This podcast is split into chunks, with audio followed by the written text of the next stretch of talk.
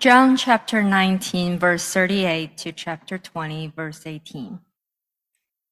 After these things, Joseph of Arimathea, who was a disciple of Jesus, but secretly for fear of the Jews, asked Pilate that he might take away the body of Jesus. And Pilate gave him permission. So he came and took away his body. Nicodemus also, who earlier had come to Jesus by night, came bringing a mixture of myrrh and aloes, about 75 pounds in weight. So they took the body of Jesus and bound it in linen cloth with the spices, as is the burial custom of the Jews. Now, in the place where he was crucified, there was a garden, and in the garden a new tomb in which no one had yet been laid. So, because of the Jewish day of preparation, since the tomb was close at hand, they laid Jesus there. Now, on the first day of the week, Mary Magdalene came to the tomb early, while it was still dark, and saw that the stone had been taken away from the tomb. So she ran and went to Simon Peter and the other disciple, the one whom Jesus loved, and said to them, They have taken the Lord out of the tomb, and we do not know where they have laid him. So Peter went out with the other disciple, and they were going toward the tomb. Both of them were running together, but the other disciple outran Peter and reached the tomb first and stooping to look in, he saw the linen cloths laying there, but he did not go in. Then Simon Peter came, following him, and went into the tomb. He saw the linen cloths laying there, and the face cloth, which had been on Jesus' head, not laying with the linen cloths, but folded up in a place by itself. Then the other disciple, who had reached the tomb first, also went in, and he saw and believed. For as yet they did not understand the scripture that he must rise from the dead. Then the disciples went back to their homes. But Mary stood weeping outside the tomb. And as she wept, she stooped to look into the tomb. And she saw two angels in white sitting where the body of Jesus had lain, one at the head and one at the feet. They said to her, Woman, why are you weeping? She said to them, They have taken away my Lord, and I do not know where they have laid him. Having said this, she turned around and saw Jesus standing but she did not know that it was Jesus. Jesus said to her, Woman, why are you weeping? Whom are you seeking? Supposing him to be the gardener, she said to him, Sir, if you have carried him away, tell me where you have laid him, and I will take him away. Jesus said to her, Mary. She turned and said to him in Aramaic, Rabboni, which means teacher. Jesus said to her, Do not cling to me, for I have not yet ascended to the Father. But go to my brothers and say to them, I am ascending to my Father and your Father, to my God and your God. Mary Magdalene went and announced to the disciples, I have seen the Lord, and that he had said these things to her. This is the word of the Lord. Last week, I was in Chicago on a gray, rainy, windy day. And as I was flying out, uh, an experience that maybe many of you have had if you've flown out on a day of bad weather. Uh, sort of a turbulent ride up, going into these dark clouds. And then as soon as you emerge above the clouds, extremely bright sun, uh, a rich blue sky. And the other side uh, is completely different. And so, from the perspective of the earth that day, it would seem as if the sun had gone away. Maybe uh, there is no sun. We just imagined it. Um, from the perspective of the earth, all we know is gloom and darkness. And yet, the issue is not that the sun has gone anywhere, but something came between the sun and the earth, the clouds. Um, the Bible's description of the human story is that something has come between God and humanity. It's not that there is no God, although it could seem that way at times. It's not that God has gone away, although there are times of darkness, of difficulty where it would seem as though God has just left us. And the picture in the Bible is not that God has gone away from us, but something has come between us. And some of the language that the Bible uses is sin and death.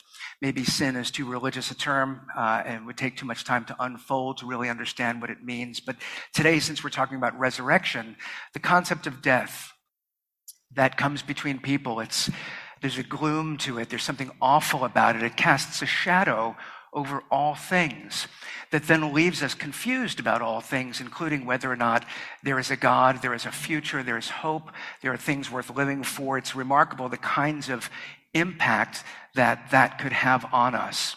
Well, the Easter story is meant to be an interruption in the human experience, a pressing away of what has come between God and humanity, where God is going to start to restore things which should change how we see things, how we understand things, so then when we don't see, by faith, we know the sun is still there. Um, there are just clouds here. I wasn't surprised when I got above the clouds and saw the sun because I now understand that. Uh, so there are times in our experience where it may feel, I don't know where God is, but once you understand the nature of how things work, um, we can know God is still there even if I don't see him.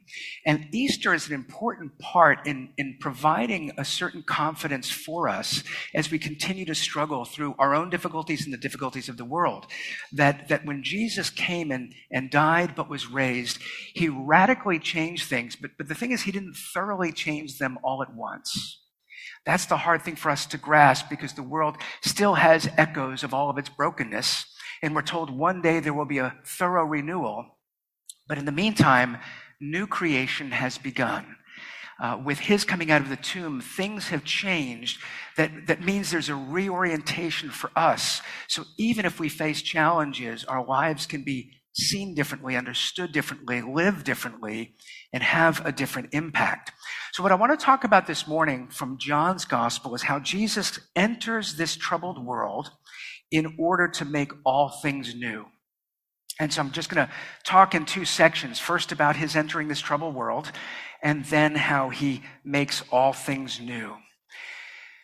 So, regarding Jesus' entering the troubled world, we, we heard the end of chapter 19 in John. Uh, after Jesus has been crucified, after he's been humiliated, after he's been mocked, we have the moment of his burial. And then chapter 20 is his first appearance on that first Sunday.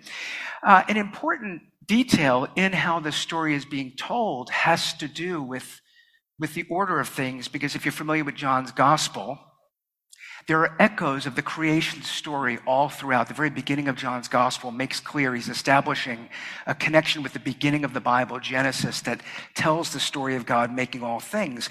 And therefore, in verse 42 of chapter 19, uh, he, he alludes to the Jewish day of preparation, preparing for the Sabbath. It's the sixth day.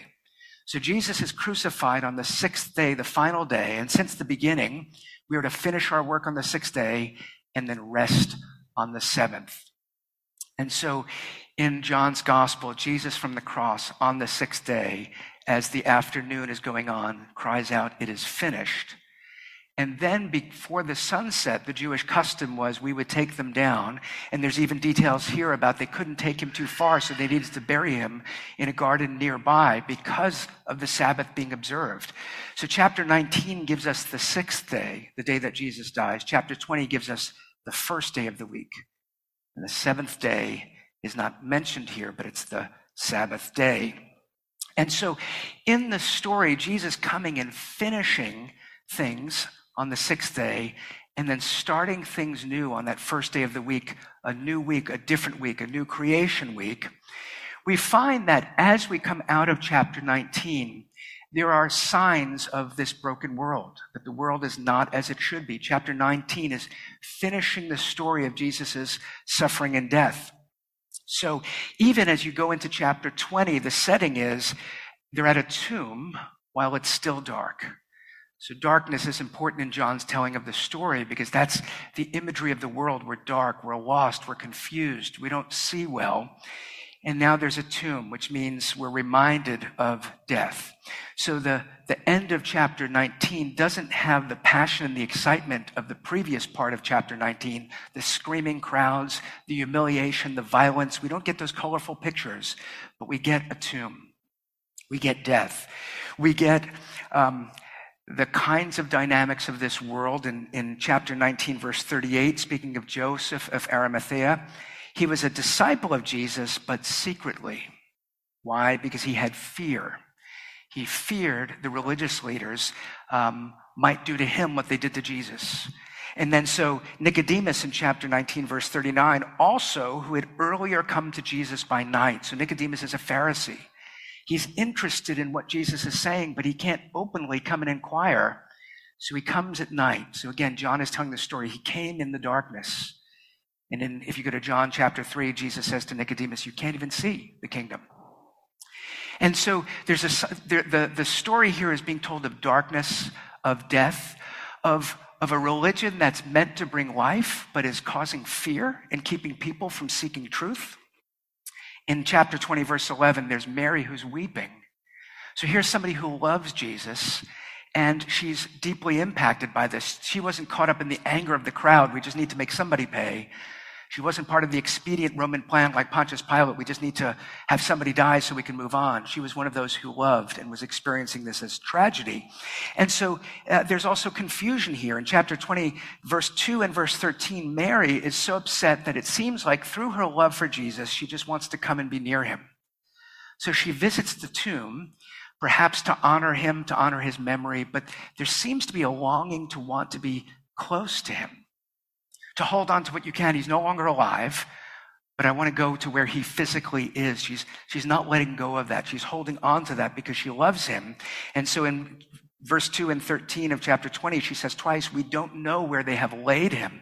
It seems at this point the weeping is not the, the, the realization of his death, but the ripple of his death, that, that everything happened in such a terrible way, but at least now I can visit and be near him. And then she shows up and he's gone.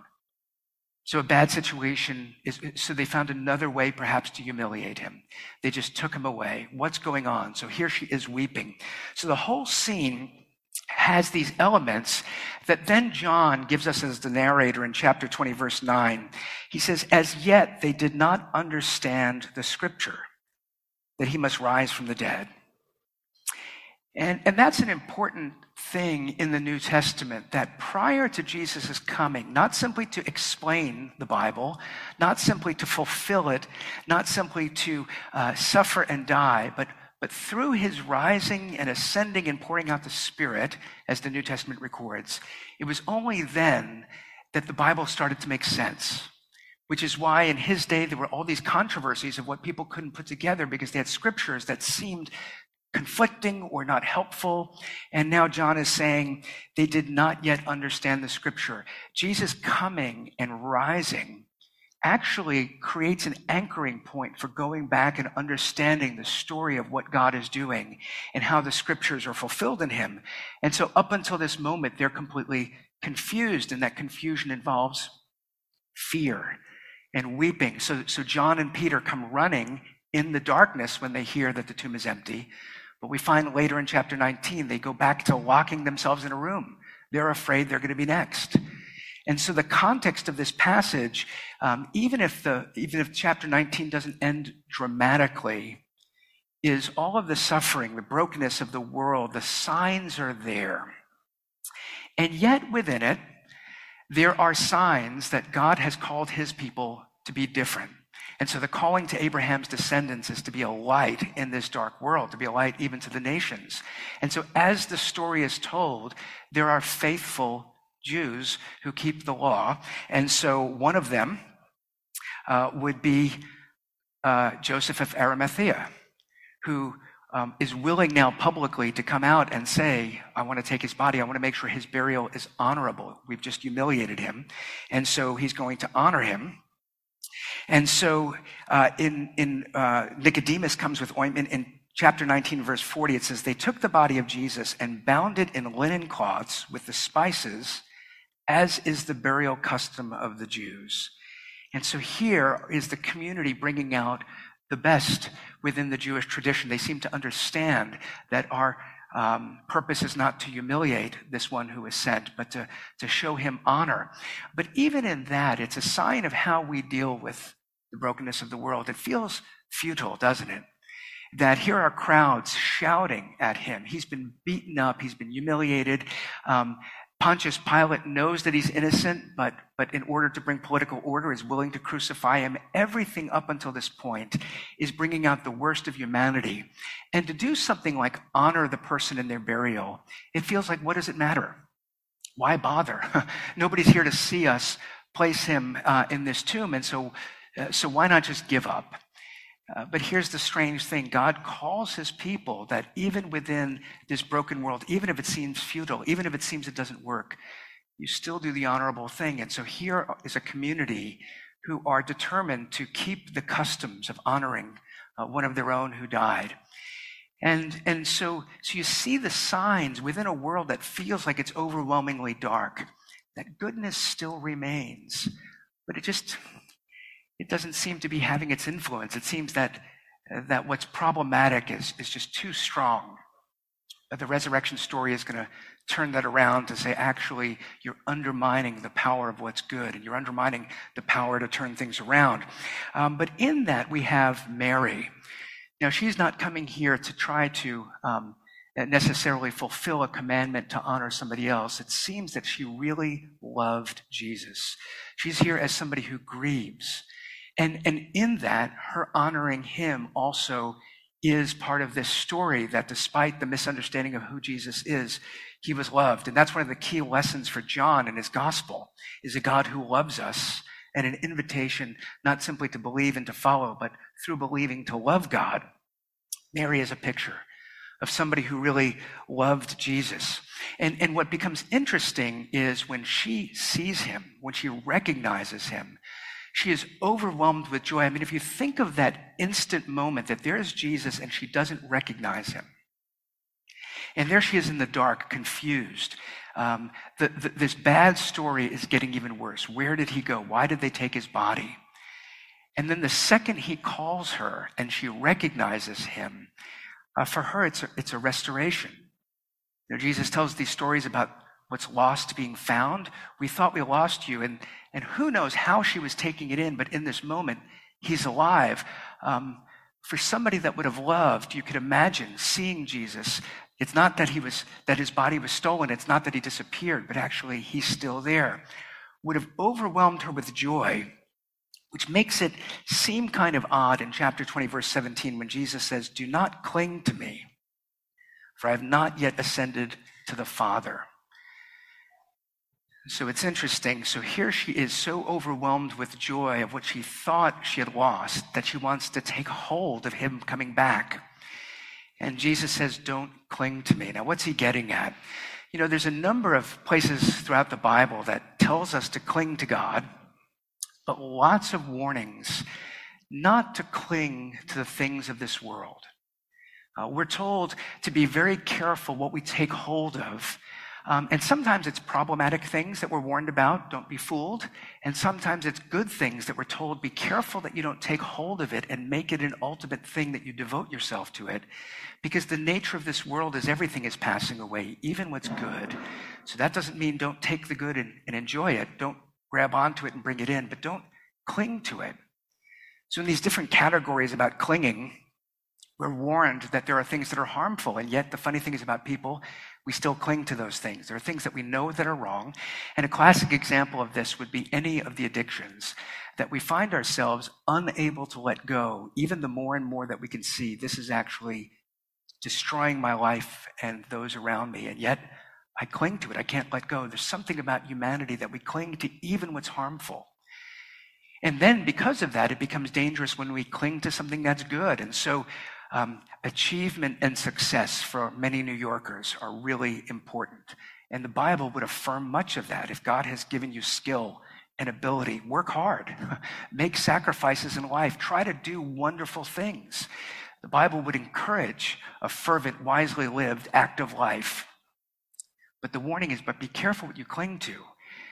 Uh, there's something in our city that says we're not just driven for success, but we're, we're holding on to it so tightly that it becomes a religious devotion of, of where my identity is and what I will make sacrifices for and who will define my life and my worth. And the warning there is now this good thing, you're holding on to it so tightly that if you needed to let go, could you? Or if you were let go, could you withstand it? And that's when we find our achievement is not simply our using our gifts and taking advantage of the days that we have, but it becomes something that we're holding on to in a way that we should only hold on to God. And so even good things in this life, we're warned, yeah, take hold of everything that's good, but don't cling to it. Enjoy what's good while it's there, but realize everything has a time and a season and a purpose. But there is what is eternal. Make sure that your hands are clinging to that. In most cases, things are a bit more mixed, where it's not clearly terrible or clearly wonderful, but we have to make choices. But in that, sometimes we get stuck because we're clinging on to some aspect of good and not letting go and being able to grow. So, for example, you may have uh, a, a, a, relationship where somebody has done something problematic, and uh, the right part of you, the just part of you, wants things to be made right. And so you hold to that, and that's important. But years could go on, and you're holding to the fact that things have not been made right is not causing the other person to make things right. And the, the aggravation and the stress that you feel is not being passed on to that other person. And so a principle like justice, this wasn't right. There should be a reconciliation, which is true, but you're holding on to it and clinging to it and it's keeping you from growing and keeping you from moving on. Or perhaps some of us have dreams when we're young. You know, when you're a teenager, you have an imagination for what you can do with your life, and then you get older and you look back and, and many of those dreams were not realized. And so what do we do as we as we go back and we cling to them? It's one thing to remember it fondly and to be thankful for what's good, but sometimes we're holding on that the dream is not going to be realized now. At 60 years old, you're not going to be in the NBA. So you're not holding on to the possibility. You're holding on to the fact that you wanted it and it didn't come. And so you're not holding on to the possibility of realizing it. You're holding on to the reality that you didn't. And so we're stuck. We're clinging to something in the past that then communicates, I'm a failure. I'm not holding on to a dream that inspired me, so I'm going to find a new dream. I'm holding on to a dream that wasn't realized, and now it's keeping me from growing. When Jesus comes to Mary and says, Don't cling to me, he's not correcting her as though she's doing something wrong. She loves him, she's overwhelmed with joy. What he's communicating is right now, Mary, the greatest thing for you in this moment is you thought I was gone, now I'm back. You do not understand how profound this moment is. So God has shown you kindness that throughout the ages, God is going to show the whole world kindness. I didn't just come out to return to my disciples so that we could be a small club of people that are thankful for each other. I've come out of the grave to make the whole world new. And there's something so profound that, that don't hold on to me yet. I'm still ascending. You saw my humiliation. And now you see the beginning of my exaltation, the vindication, People were wrong. God has declared that Jesus is the true Son of God through his resurrection from the dead. But it gets better. So don't cling to me. I'm still ascending. Hear everything in this moment. She probably would have said, If I just could be back and follow you, I will be happy for the remainder of my days. And Jesus says, You don't understand how much better it can be. And that's the part of the Easter hope that we still don't get because we're still clinging to things. There was an episode uh, many years ago in the show Seinfeld where Kramer, this weird character, buys coffee from a place called Java World, and it's hot and not properly, the lid is not put on. He spills it on himself and he burns himself, so he's going to sue the company. And so we see the, uh, the, the attorneys, the counsel, and the leaders of, of Java World trying to uh, come up with what they could persuade him for sell- settlement. So they come up with a huge amount of money that they're going to give him. And then they promise him free coffee as much as he wants for the rest of his life.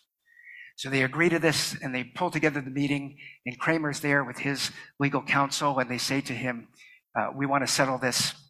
And here's what we're going to give you. We're going to give you a lifetime of free coffee. And he gets so excited. He says, I'll take it.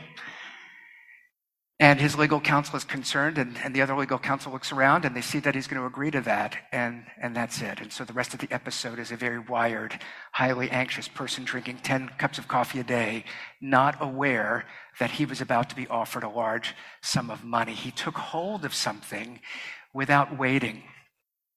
And so here's Mary, who is so excited. What could be better than Jesus, who was humiliated and crucified, now alive from the dead? And Jesus says, Don't cling to me. I'm, I'm still ascending. You have no idea what God will do. And so, so be patient and wait. And so, um, as we move out of this broken world, uh, that portion of the sermon, Jesus enters to our world, enters our world, suffers all of these things. Uh, I want to move into now the Easter message that Jesus came to make all things new. That's the story Jesus is, uh, that John is telling. It's not simply that Jesus was lost and he came back, but in his rising, um, he's showing us something.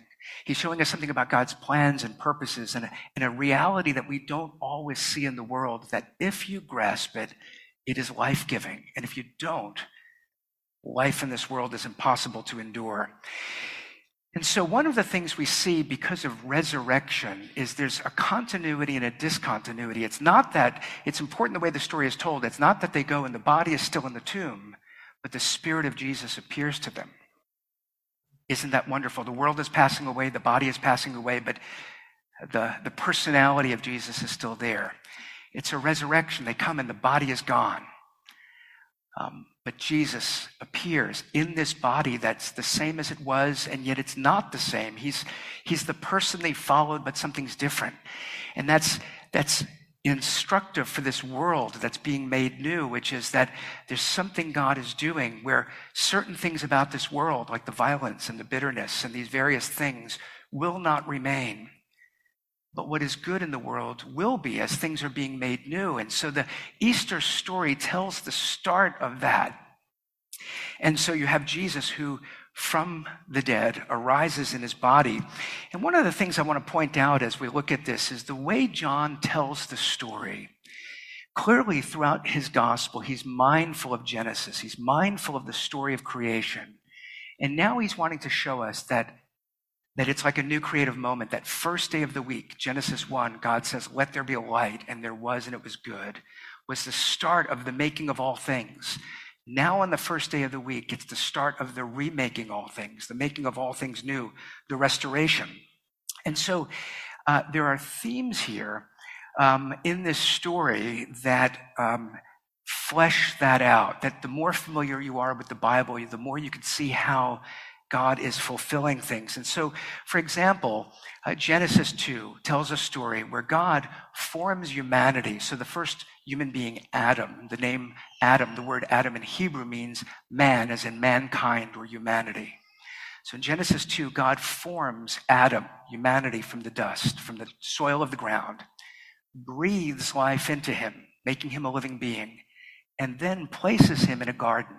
The garden was called Eden a fruitful place, a beautiful place in the echoes of human thinking, the paradise of God. And so he, he takes him from the dust, breathes life into him, places him in a garden. And then Genesis 3 tells the story that rather than loving and trust God, they betrayed God. Um, and, and what happens in turning from God and being deceived, they're driven out of the garden, away from the presence of God, away from the prosperity of that place. And at some point, they will breathe their last and they will return to the dust. Those are the words of Genesis 3. Genesis 2 From the dust you were taken, life was breathed into you, and you were placed in a garden. Genesis 3 ends with now you're going out of the garden, the spirit, your breath will go from you, and you will return to the dust. In chapter 19, verse 41, Jesus is taken down from the cross, and there was a garden. And that seems to be important because what was Adam's task when he was put in the garden? He is the gardener. And to us, that may seem like the hired help, but in ancient cultures, the, the epitome of the king, the ruler was that, that they could bring peace through their army and through the various means, through their wisdom. If there was prosperity, often the ancient palaces had these gardens. It was a sign of, of a great king who was wise and ordered things. And therefore, there's always been this echo of, of humanity in our prospering, in our wisdom, in our leadership. Um, cultivating things. And so in the ancient world, cultivating a garden was important. In chapter 20, verse 15, when Mary doesn't recognize Jesus, but supposes that he's the gardener, there's something there that's actually right. He is the gardener, he is uh, the one who now came up from the dust, the one who was placed in a garden. And if you go on and read the very next section, a strange thing, he gathers with his disciples and then he breathes on them. Why does he do that? He's the one who came up from the ground. He's the one who came out of the garden. He is the new humanity who then breathes the Spirit and has restored what was lost. And so, as the story is being told that there are these strange details. So in chapter 20, verses 5 to 7, the grave clothes being left in the tomb is sort of a weird detail. And, and mostly what modern scholars do with it or modern preachers is highlight how that helps the case for the resurrection. Meaning, Uh, it's hard to believe that a person was raised from the dead. And you carefully pay attention to the details. And something like if somebody came to steal the body, or if there was to be a conspiracy to cover things up, why would anyone bother to take the time to unwrap him? Clearly, people are coming and going in the garden. You wouldn't want to get caught. So, if you rolled the, the, stone away, wouldn't you take the body and then unwrap him? Besides the weirdness of who wants to, I could see somebody being like, let's unwrap him first. No, we don't have time. No, it'd be really important to unwrap him. And my thought is, I don't want to be the one that carries the naked guy. So why don't we just carry him and then you unwrap him wherever we are? So a lot of people making the case for the resurrection would say it wouldn't make sense to have the clothes there. Um, this is not necessarily why that detail is there, but you enter into the narrative Genesis 2 and 3. And Genesis 2 ends with this picture of wholeness of Adam and Eve, man and woman in the garden, brimming with potential, be fruitful, multiply. In the last line of chapter 2 is they were naked, but they were not ashamed. Then in Genesis 3, they distrust God, and God comes to the garden to visit them as he would, and they're hiding in bushes. And God says, Why are you hiding? Well, we're naked. How do you know you're naked? And Adam says, The woman that you made gave me fruit. And so then they cover themselves up with leaves, ashamed to be in front of one another. Um, their n- nakedness in Genesis 2 was not a problem. It was, there was a vulnerability. They were themselves, they were human beings. And without shame, that was fine. In Genesis 3, suddenly it's not that the nakedness is a problem, it's that, is that the shame makes everything a problem. We see differently. Now we judge. Now we're self conscious. So they cover themselves up with leaves. It's a sign of their hiding. It's a sign of what gets brought uh, with them into this world. The grave clothes being left in the tomb raises an odd question of was Jesus wearing any clothes himself? And it's a question that the passage is not particularly concerned to answer, as though he would have these white robes, there's something of his glory. But the interesting thing is that it's a non issue. And this is part of the discontinuity and the continuity. What comes into the new world? Well, it's the body that God gave him. But what didn't come into the new world is the shame that we carry in our bodies. And so here he is as the new Adam, the new humanity, the gardener who is now going to make this world new by cultivating it. How does the new man treat women?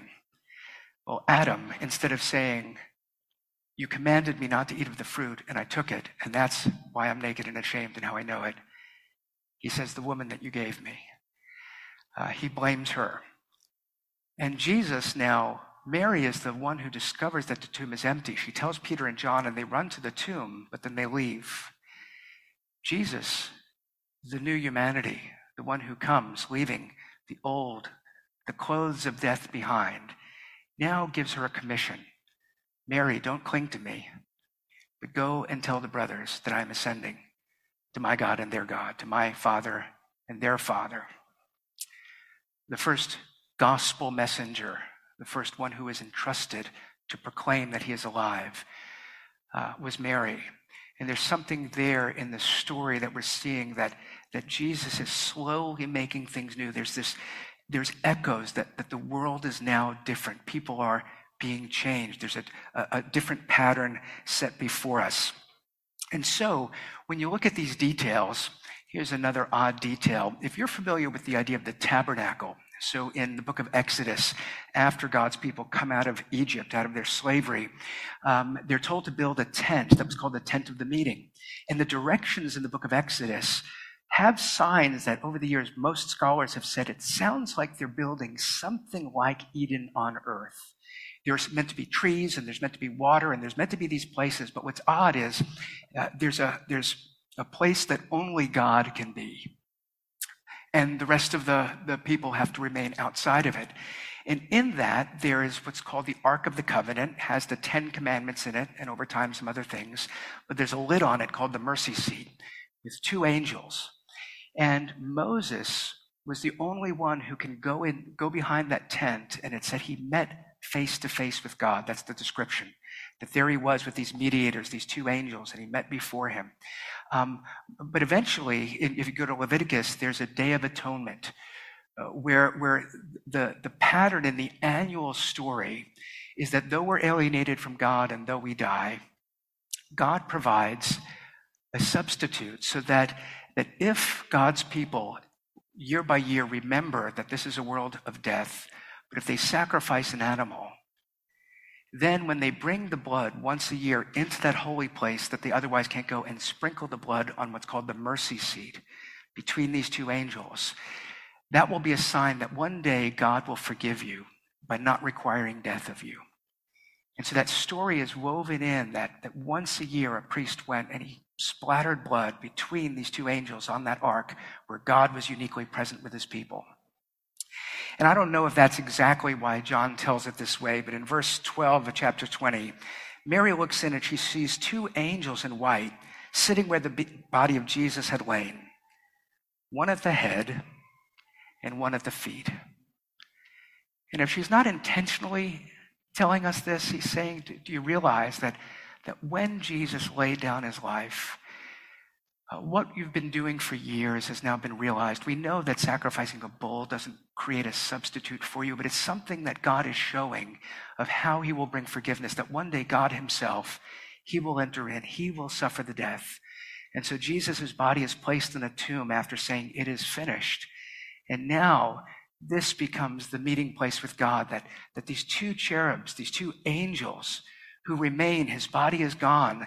The tomb is opened up as if to say the, the way to death is now open. The way to the garden is now open. And so Jesus says, if you follow me, you do not have to walk in darkness and suffer death, but I will show you the light of life. And so in John 10, Jesus says, I'm the good shepherd. My sheep know me. They hear my voice. There's Mary in the darkness, thinking it's the gardener. She's overwhelmed with grief. She's confused. And in verse 16, Jesus said to her, Mary.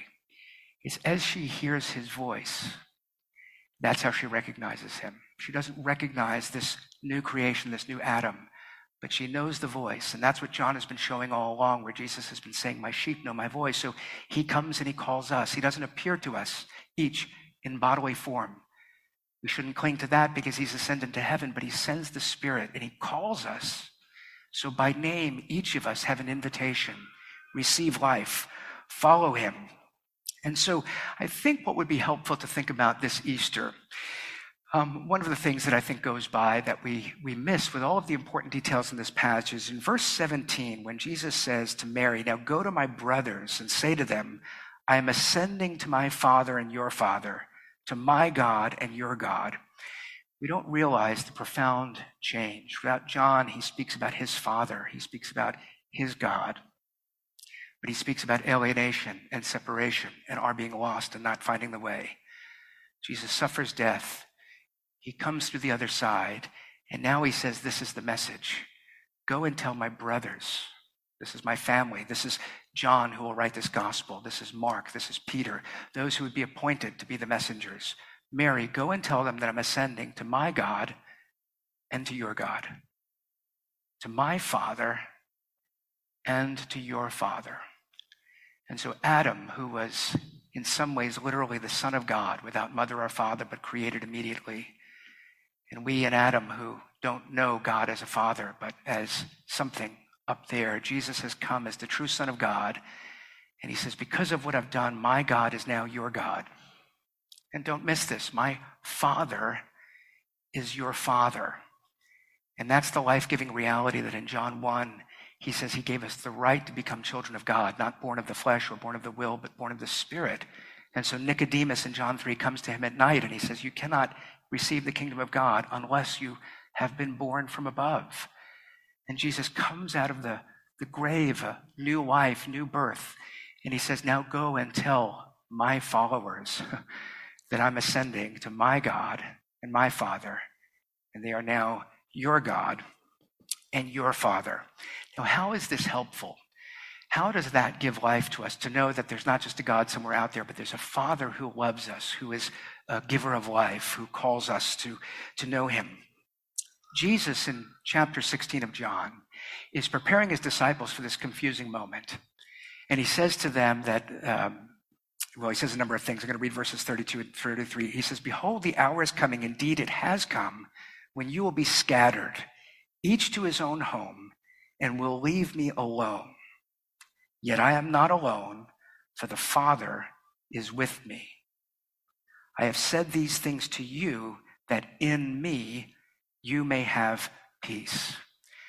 Jesus is there with his most devoted people, and he's saying, When they come to arrest me, you're going to scatter. You're going to leave me. It's going to appear to the world as though I've been abandoned and I've gone to the cross alone. But my Father is with me. And therefore, I will face evil. I will not be intimidated. I will do what's right and what's faithful. And so, because the Father is with him, he goes on trusting that if he lays down his life, the Father's promise to take it back up will be fulfilled.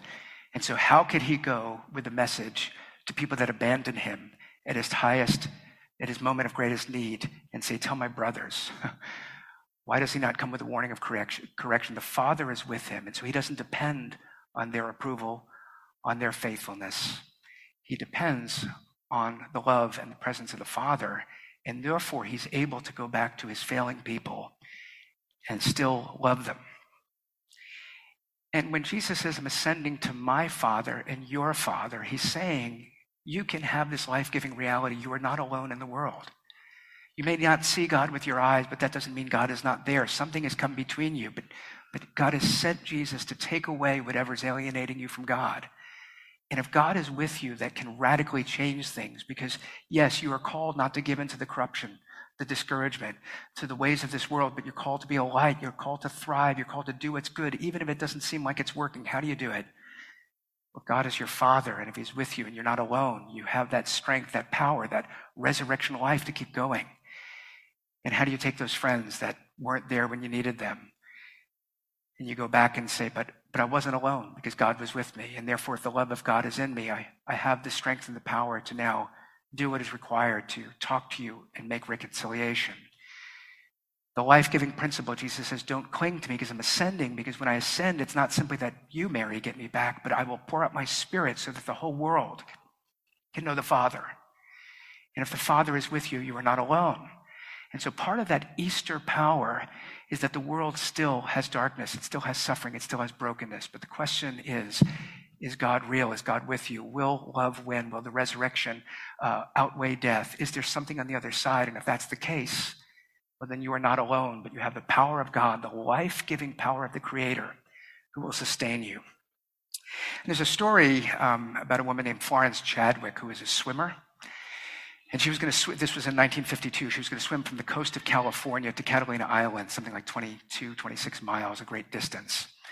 And uh, the day that she was going to swim, it was quite a foggy day. And she had a, a team with her, at least one boat, or if not a couple of boats. Her mother was part of that.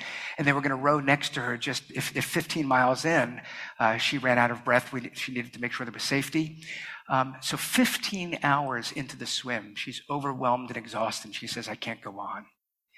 And they say, keep going. You can do it. But because of the fog, she couldn't see, see, the, see the shore.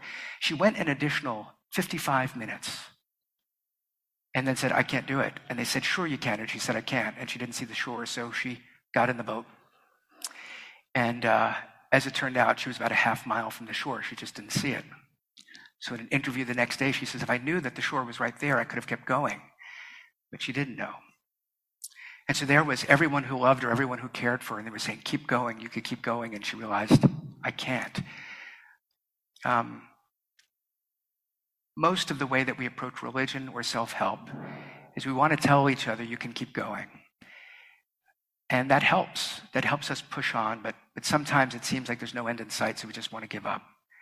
The Christian message is different about Jesus coming into the world to call us to follow him. If, if Chadwick's mother had come from a boat from Catalina Island and said, You can keep going, and she said, I can't, and she said, You're only a half a mile away, you don't see it, but I was just there Chadwick seems to indicate she could have kept going. And that's the Christian story. Now, not that God is giving us a pep talk or a set of commandments, but, but Jesus has come from the Father to call us. And he goes through death and he says, You can face all of the difficulties of this world because the life giving power of God uh, will endure. So the hope of Christianity is not that you will cling to me. Don't do that. The hope is that I will cling to you. I have come into the world and I have faced death. And now I'm coming and calling you. And I'm taking hold of you. And if you come with me, you're going to be discouraged. You're going to feel like you're failing. But I'm telling you, you can do it, not because you are strong. Because now my Father is your Father.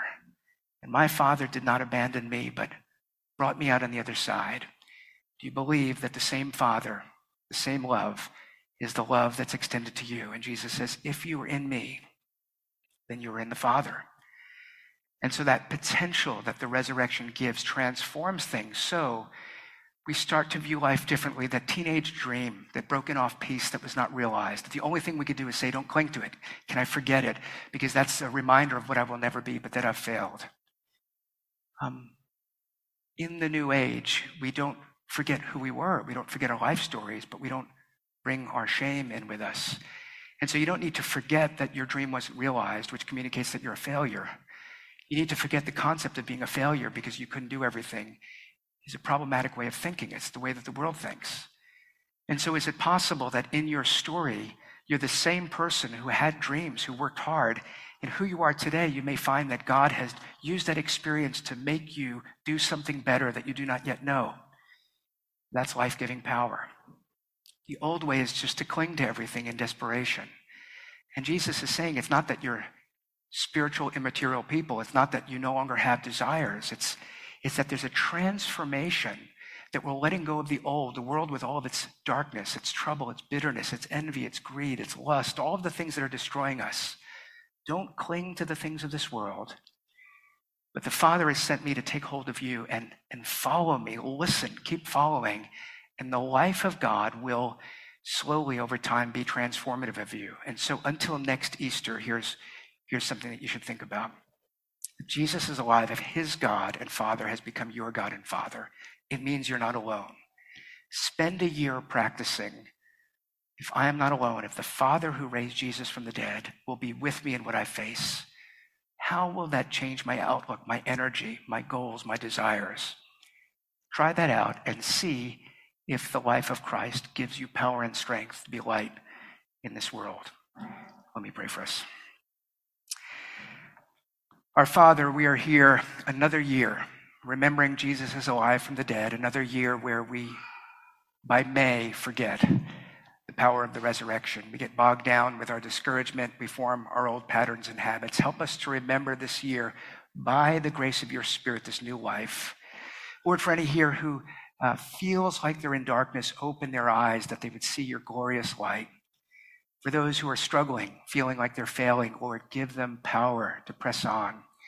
And for any of us who are clinging to the things of the world, Lord, um, give us that wisdom that we would take hold of the gospel and that we would trust not in ourselves or what we can achieve or what we can grasp, but we would trust in you who have come to call us so that the life giving work of the Spirit would be at work in our lives and through us, through us as a community, we would find that we're doing the task of following Jesus in being a light to the nations. Uh, do that work by your grace and in your mercy, we pray in Jesus' name. Amen.